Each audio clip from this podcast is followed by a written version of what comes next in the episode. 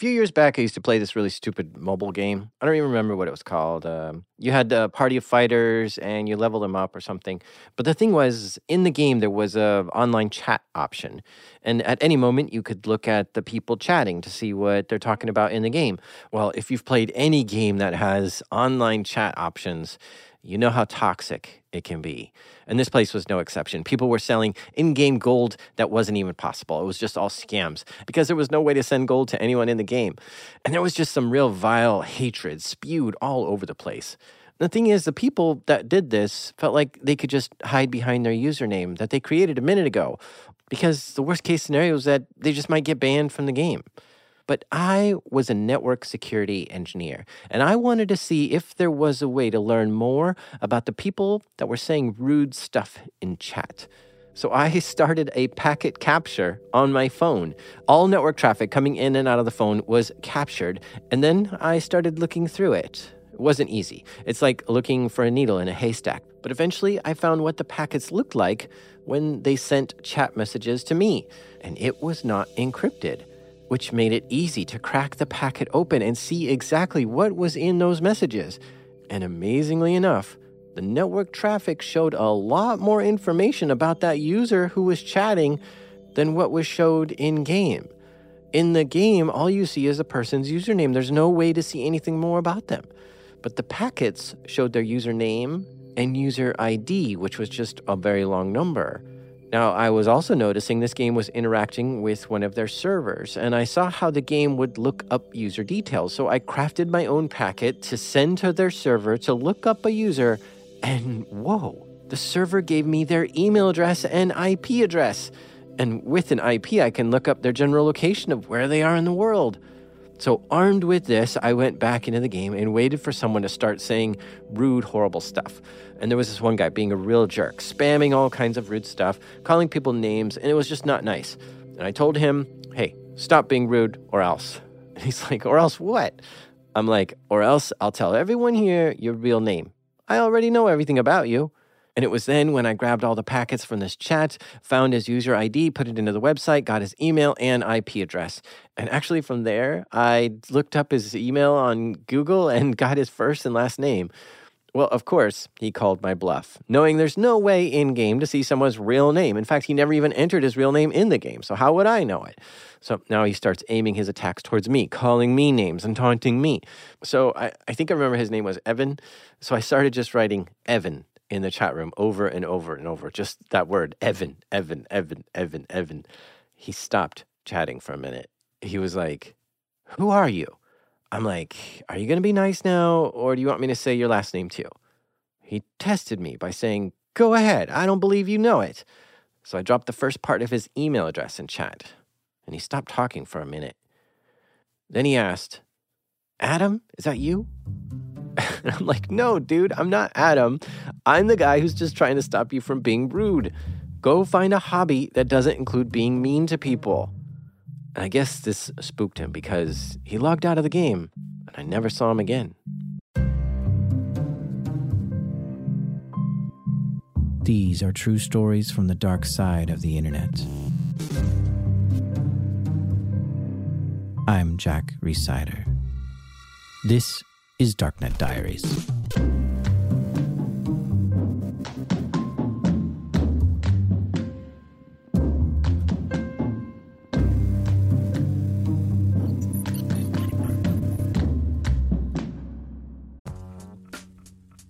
This episode is sponsored by NetSuite. Okay, quick math. The less your business spends on operations, on multiple systems, on delivering your product or service, the more margin you have and the more money you keep. Obvious.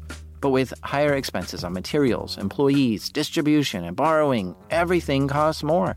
So, to reduce costs on headaches, smart businesses are graduating to NetSuite by Oracle. NetSuite is a financial system that brings accounting, financial management, inventory, HR into one platform and one source of truth. With NetSuite, you reduce IT costs because NetSuite lives in the cloud with no hardware required. Access it from anywhere. You cut the cost of maintaining multiple systems because you've got one unified business management suite. And you're improving efficiency by bringing all your major business processes into one platform, slashing manual tasks and errors. Over 37,000 companies already made the move, so do the math. See how you'll profit with NetSuite. Backed by popular demand, NetSuite has extended its one of a kind flexible financing program for a few more weeks. Head to netsuite.com slash darknet. That's NetSuite spelled N E T S U I T E dot com slash darknet. For this story, we're headed to the Middle East. So my name is Mohammed Al Doub. Uh, in Arabic, we spell it Mohammed Al Doub. Yeah, so where are you now? Uh, in Kuwait, as always. That's where I'm from. Mohammed is in his 30s now, but ever since he was a teenager, he was fascinated with computers. Uh, well, uh, Kuwait generally is a very connected society. So it's uh, extremely easy uh, to get hooked on uh, early.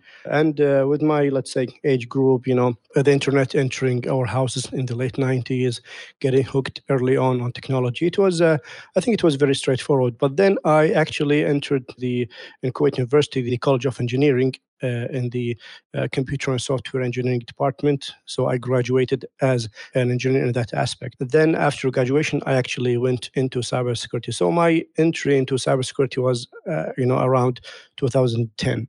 He got a job in the government of Kuwait, securing systems. And pretty early on, he saw the importance of the internet and securing all the stuff on it.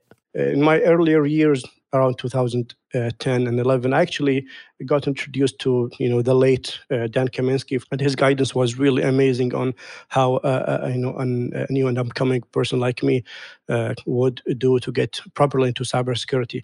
Uh, and i think uh, with the emergence of social media and it taking the political and the public scene in kuwait by storm it was just natural for me to to, to use that platform to discuss cybersecurity provide awareness Mohammed has built quite the Twitter following. His name there is Voulnet.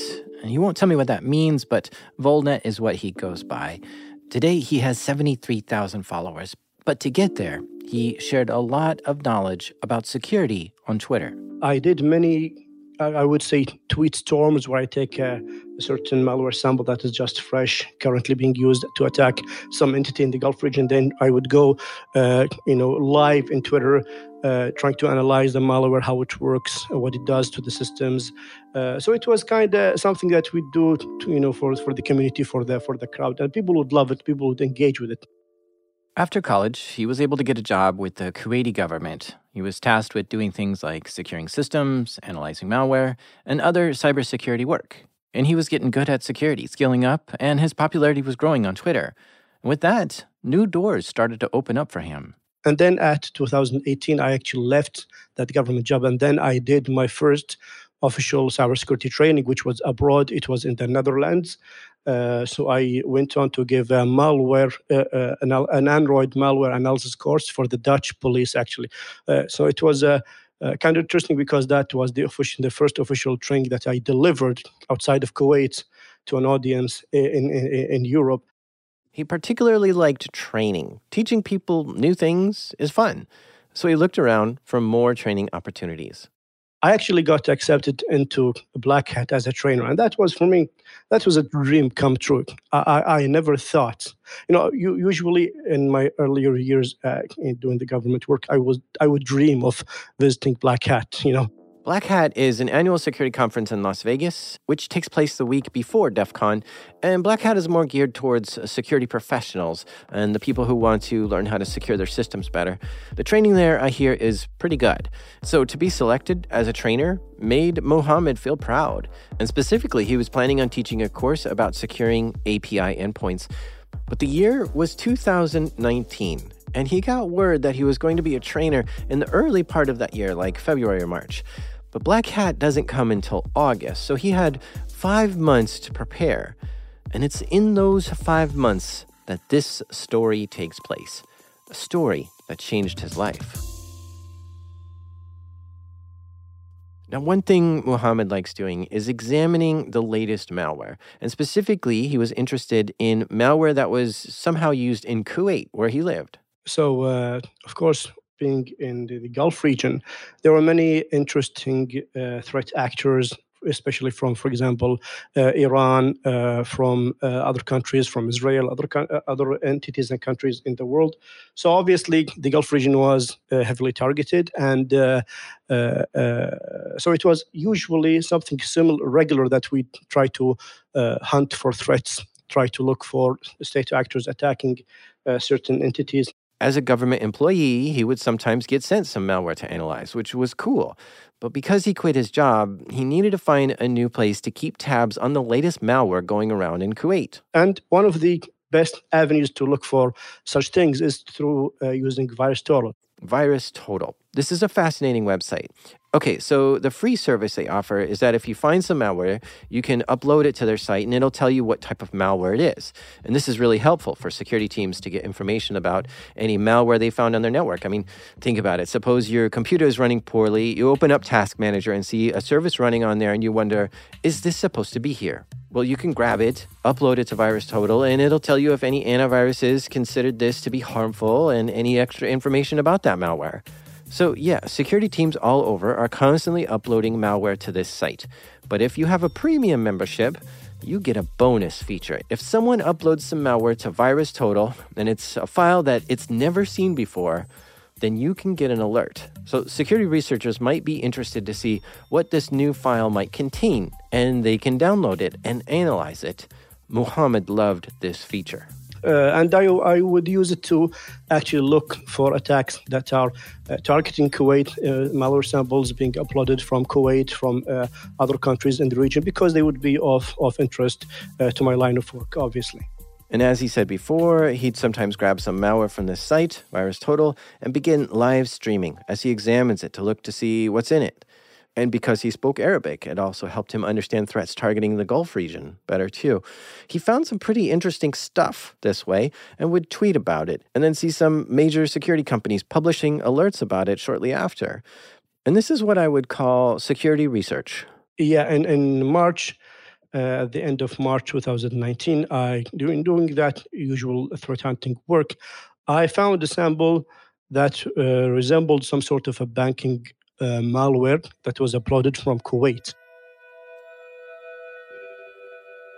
Okay, already this is interesting. Mohammed saw that some never before seen malware was uploaded to VirusTotal and downloaded it, looked at it, and found it was targeting a bank. It didn't say what bank, but Mohammed had a pretty good hunch that this was some sort of banking malware. And so he's looking at this completely unknown malware targeting a bank that was uploaded from somewhere in Kuwait. Fascinating, right? Well, if you think that's fascinating, you might be a geek. Not many people on the planet are looking through brand new malware uploaded to VirusTotal trying to figure out what's going on there. But this is what Mohammed does because he loves discovering this new stuff because it poses all kinds of questions. You know, what bank was this for? Did the victim upload it or the person who created this malware upload it? Did it actually infect something and steal any money? What does it do? And this is why people like following him on Twitter because he digs up some pretty interesting stuff sometimes. So I came on to download it and analyze it, and I actually discussed on Twitter, submitted the hashes for that piece of malware, so that anybody in the region could, you know, search for those hashes in their environment and see if they got that attack or that malware. Okay, so he started a Twitter thread, and at the time he had around forty thousand followers on Twitter. He wrote, "quote." For those interested in banking security, these are some highly probable indicators of compromise from the local banking Swift attack that you might have heard about. End quote. Now, in the news at the time, there were some other stories going around about banks getting hacked and money stolen using the SWIFT money transfer system. Muhammad saw this malware and had a hunch that it might somehow be related to those attacks and felt like it was important to tweet about what he was finding. He went on and posted file names and file hashes on Twitter. And you can think of a file hash sort of like a file's fingerprint, Instead of posting the files himself on Twitter, he posted the hash. And that's so other people can look through their file hashes to check if they have this malware on their systems too. And posting file hashes like this is preferred because it's not posting any sensitive data that's in the malware just in case it contained a password or an IP address or something related to the victim. So, uh, interestingly, I found some strings in those uh, pieces of malware that I think would be beneficial for people to use to search for an environment, which is which is what I shared. So, one technique for analyzing malware is to run the command strings on it. This will search the malware for any human readable words, and it just spits out a list of words for you to see. And this might give you some clues as to what's going on, like any internal notes left in the code or other information that is human readable. Mohammed looked at the code for human readable words, and one word stood out for him GBK admin. Why does this malware have the word GBK admin in it? Is that a username? Is that the name of the malware? Is GBK admin something important? He had no idea and just decided to tweet it, telling his followers take note that the malware has GBK admin in it and that might mean something. So the malware sample itself didn't really point at a certain bank with certainty which made him feel confident that his Twitter posts were fine. He's not naming a bank, he's careful not to post any sensitive information. So he posted a bunch of stuff he found, had some conversations with people about it, and then sort of closed up his research into this and was done with it, moving on to other things. After all, he didn't work in the banking sector, so all he can do is just warn other people that there's some banking malware going around in Kuwait, and since he's done that, he can now do something else. Not much more for him to do about this. Well, a few days later, we saw a tweet from the Gulf Bank of Kuwait's Twitter account saying they had a service disruption. Mm. And this service disruption resulted in them losing $9 million. Yeah, 2.8 million uh, uh, Kuwaiti dinars. Very interesting that the Gulf Bank of Kuwait was reporting a problem. Yeah, uh, uh I realized that something definitely was off because uh, this thing doesn't happen normally to, to all banks. You know, a problem with, in, in, in your transaction uh, uh, with with that kind of big loss, and then the bank publicly talking about it. So obviously something was really off there, and that's why it got the attention of, of the country. Like everyone in Kuwait was talking about it. What did what did the Gulf Bank mean by that statement? We're going to take a quick ad break here, but stay with us because this story just got interesting.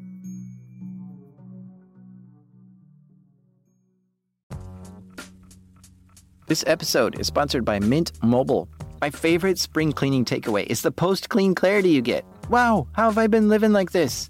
It's kind of like when you find out you've been paying a fortune for wireless when Mint Mobile has phone plans for $15 a month when you purchase a three month plan. Wow, how have I been affording this? It's time to switch to Mint Mobile and get unlimited talk, text, and data for $15 a month. Need help escaping from your overpriced wireless plans, draw dropping monthly bills, and unexpected overages? Mint Mobile is here to rescue you with premium wireless plans starting at 15 bucks a month. All plans come with high-speed data and unlimited talk and text delivered on the nation's largest 5G network. Use your own phone with any Mint Mobile plan and bring your phone number along with your existing contacts. To get this new customer offer and your new three-month unlimited wireless plan for just 15 bucks a month, go to mintmobile.com slash darknet. That's mintmobile.com slash darknet. Cut your wireless bill to 15 bucks a month at mintmobile.com slash darknet. $45 upfront payment required, equivalent to $15 a month. New customers on first three month plan only. Speed slower above 40 gigabytes on unlimited plan. Additional taxes, fees, and restrictions apply. See Mint Mobile for details.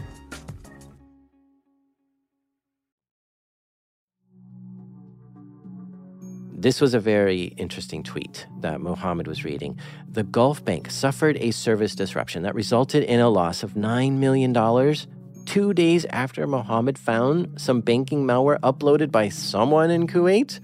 Hmm. Mohammed was starting to put the pieces together. Of course, I did those pieces together, but I was uh, uh, I did put them in my mind, but I was very careful not, you know, to to actually came up with a conclusion in public that would uh, try to publicly link the, the, these two incidents because uh, there wasn't much, there wasn't a lot of, let's say, concrete proof for me to be able to do that. So it really, it was uh, eerily, I would say, you know, uh, familiar. It sounded like there's a, a, a possible connection there. But yeah, he didn't say anything publicly about any theories that he had that might connect the malware he found to Gulf Bank. He just watched Twitter talk about it and he observed. Okay, so the Gulf Bank is Kuwait's fourth largest bank. At the time, they self reported that they had $2.25 billion in capital, and that losing $9 million was only less than half a percent of their total capital. But again, I want to emphasize the word losing here, not stealing or robbed. The Gulf Bank never did say the money was stolen or that they were robbed, only that there was a service disruption that resulted in them losing millions of Kuwaiti dinars. Well, a few days after that, the next news we saw from the bank was that they fired their general manager of IT without explaining publicly why. And the general manager seemed particularly surprised by this and said it was unjust that they asked him to leave. Something big at the bank was happening, and they weren't being transparent about what it was. And I want to add in here the only reason why I know what the bank's general manager of IT said about him being fired was because of the amazing reporting that Sean Lyngaas did at Cyberscoop News. He did an article about Mohammed's story, which is how I know about any of this.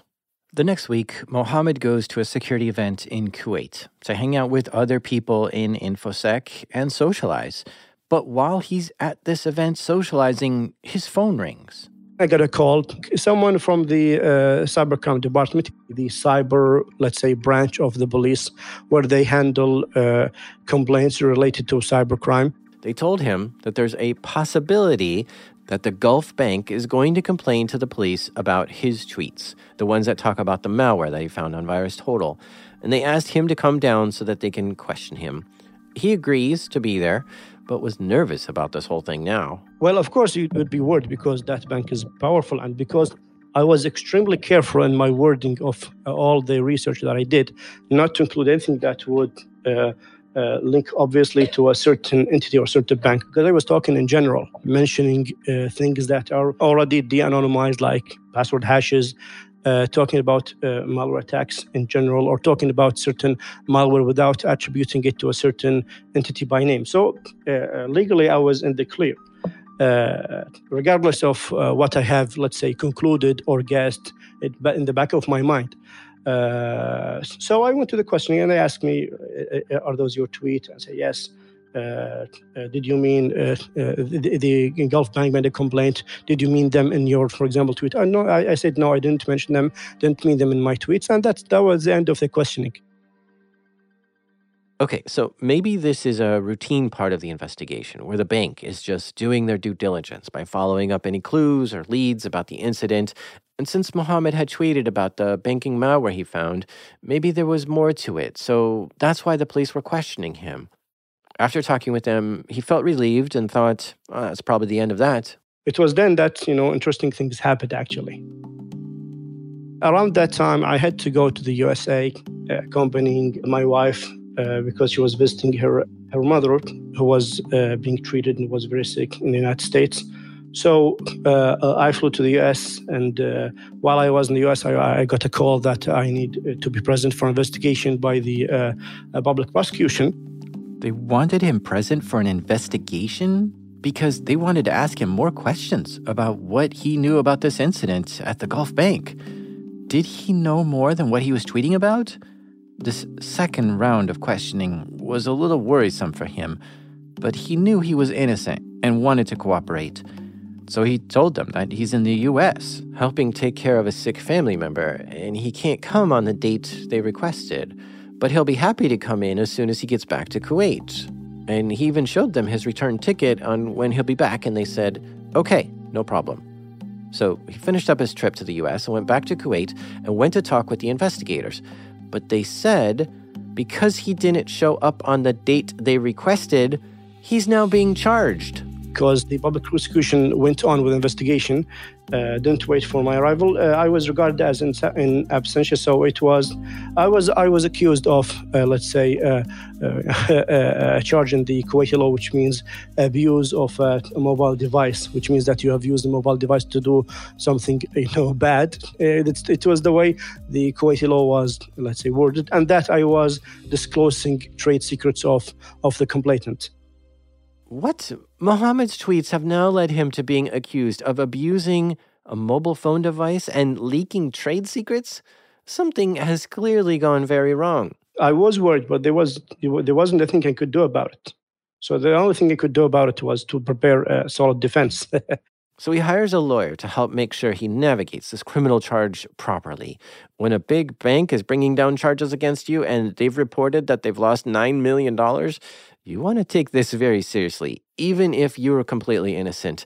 So he was being very cautious. And there was part of him wondering how much of this is related to hacking and how much of this is related to the violation of free speech laws in Kuwait. So I'm not really a lawyer, but generally, the Constitution of Kuwait gives, let's say, a big blanket for freedom of speech, but then it says according to the laws. And then the laws go on to specify the general protections of the Constitution. So they, we have laws for cyber crimes, we have laws for print, we have laws for uh, live media, like, for example, videos, television, radio. We also have the state security laws. All of these laws contribute to, uh, uh, let's say, further restriction of uh, freedom of speech. Uh, so there are public figures in Kuwait that you cannot, uh, let's say, for example, talk about in, in, in, in, any, let's say, bad manner, regardless of your intent. Uh, there are limits to what you can talk. you can, for example, let's say, use hate speech against a religious or political minorities. Uh, so it goes on and on and on about uh, the political aspects, religious aspects, or restrictions on free speech, and also the cybercrime part of that. And the cybercrime, let's say, law was actually interesting because it came out in 2014. It was supposed to, let's say, address cyber crimes or crimes that are related to cybersecurity, like hacking, for example, fraud. But then it came to be abused by uh, lawyers, by people to actually, you know, accuse anyone who would talk badly about you. So if you were a government official, if you were like a, a social media figure, and someone was trying to uh, uh, talk about you in a way you don't like, you can go and then try to sue them uh, according to that law. And many times it would result, you know, in in, in, in verdicts where people have to pay fines. And I think uh, my case was an example of that because I didn't actually, uh, you know, do any wrongdoing. Interesting. So it sounds like if someone says something damaging towards your company or you, you can take them to court and possibly get them to pay a fine for what they said. So Muhammad read over his tweets a few more times very carefully, trying to find if he said anything negative towards the Gulf Bank. But he didn't even mention the Gulf Bank in his tweets at all, so he felt confident that he didn't do anything wrong.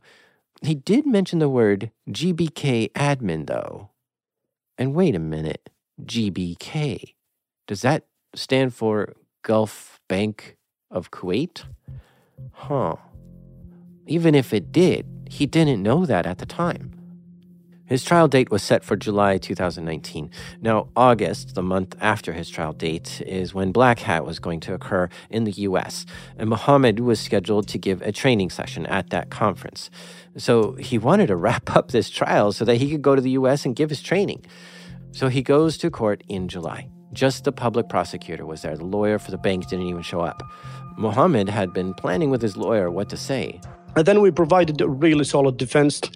We, uh, let's say, discussed this aspect that, first of all, it's already protected speech. Second of all, it didn't mention any bank by name, uh, didn't mention specifically any trademark uh, uh, uh by the bank. And the fact that uh, it's absolutely not a secret because the bank already discussed that there's a, a problem that happened. There's a problem in their system that resulted in loss of millions of dollars.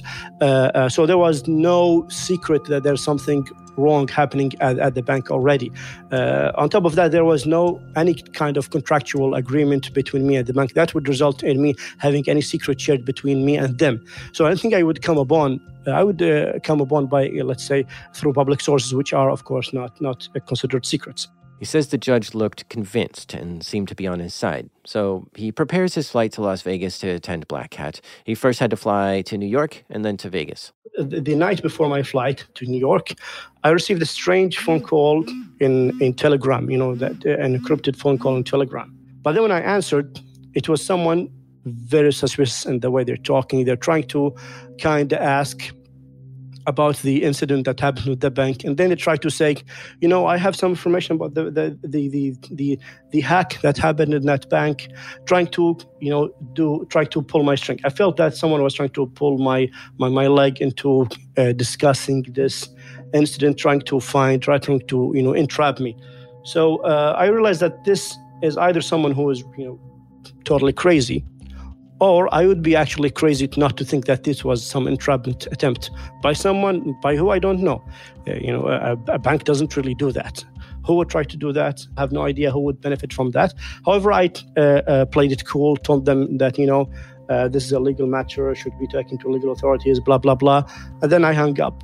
But what was really suspicious for me is that why would someone you know try to target me try to entrap me in that in that in, in that fashion? Did i really anger some really powerful folks? Was that tweet that much you know let's say uh, uh, uh, strong against however that was compromised? Did the bank really get some pressure from people who linked my tweet to the incident at the bank? Uh, i still don't know who is that person to this day. But of course as i said before it would be crazy not to think it was some sort of related, uh, you know, entrapment attempt. That was strange, and it rekindled his worry about the case.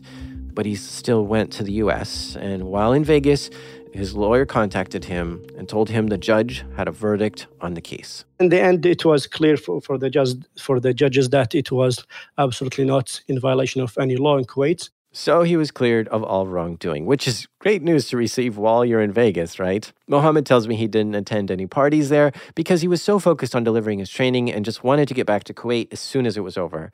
And so when he got back to Kuwait, he checked in with his lawyer and all seemed quiet, all was good, and he was glad to have this behind him. And that was August.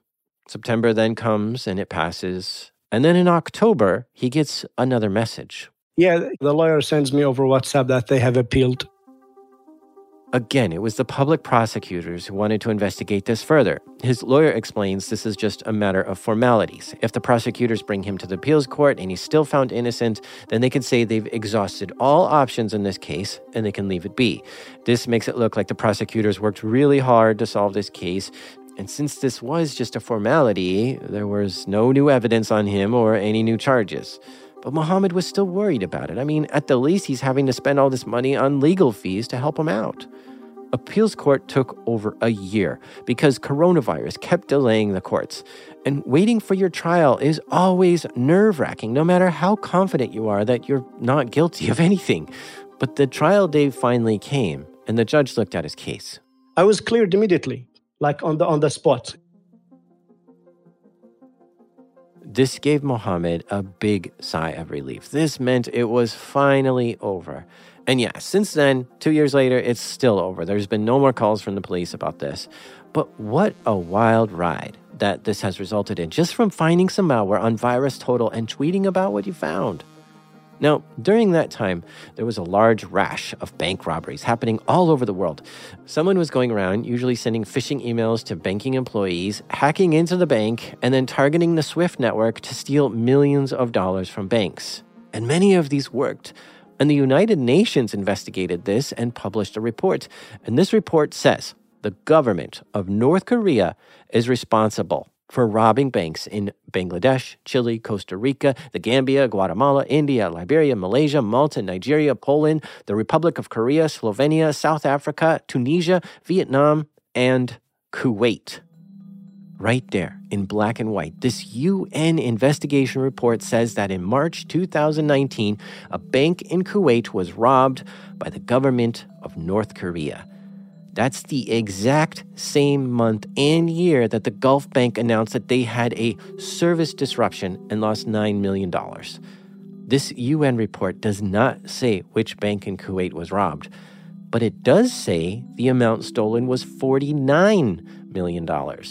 And so that's a big mismatch in numbers, which means Either the Gulf Bank was not robbed, but really did have some kind of weird disruption that made them lose millions of dollars, which means a totally different bank got robbed the same month and year in Kuwait, or the Gulf Bank of Kuwait was not telling the truth, saying it was a service disruption when really it was a robbery, saying it was $9 million when really it was $49 million.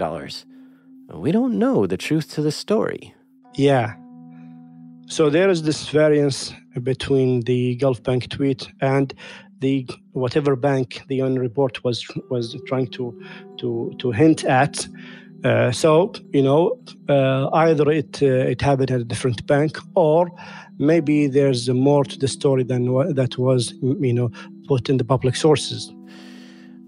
um, I mean, uh, you don't need to comment on this, but I was just thinking it through, right? Yeah, I mean, uh, if it looks like a duck and it walks like a duck, it smells like a duck.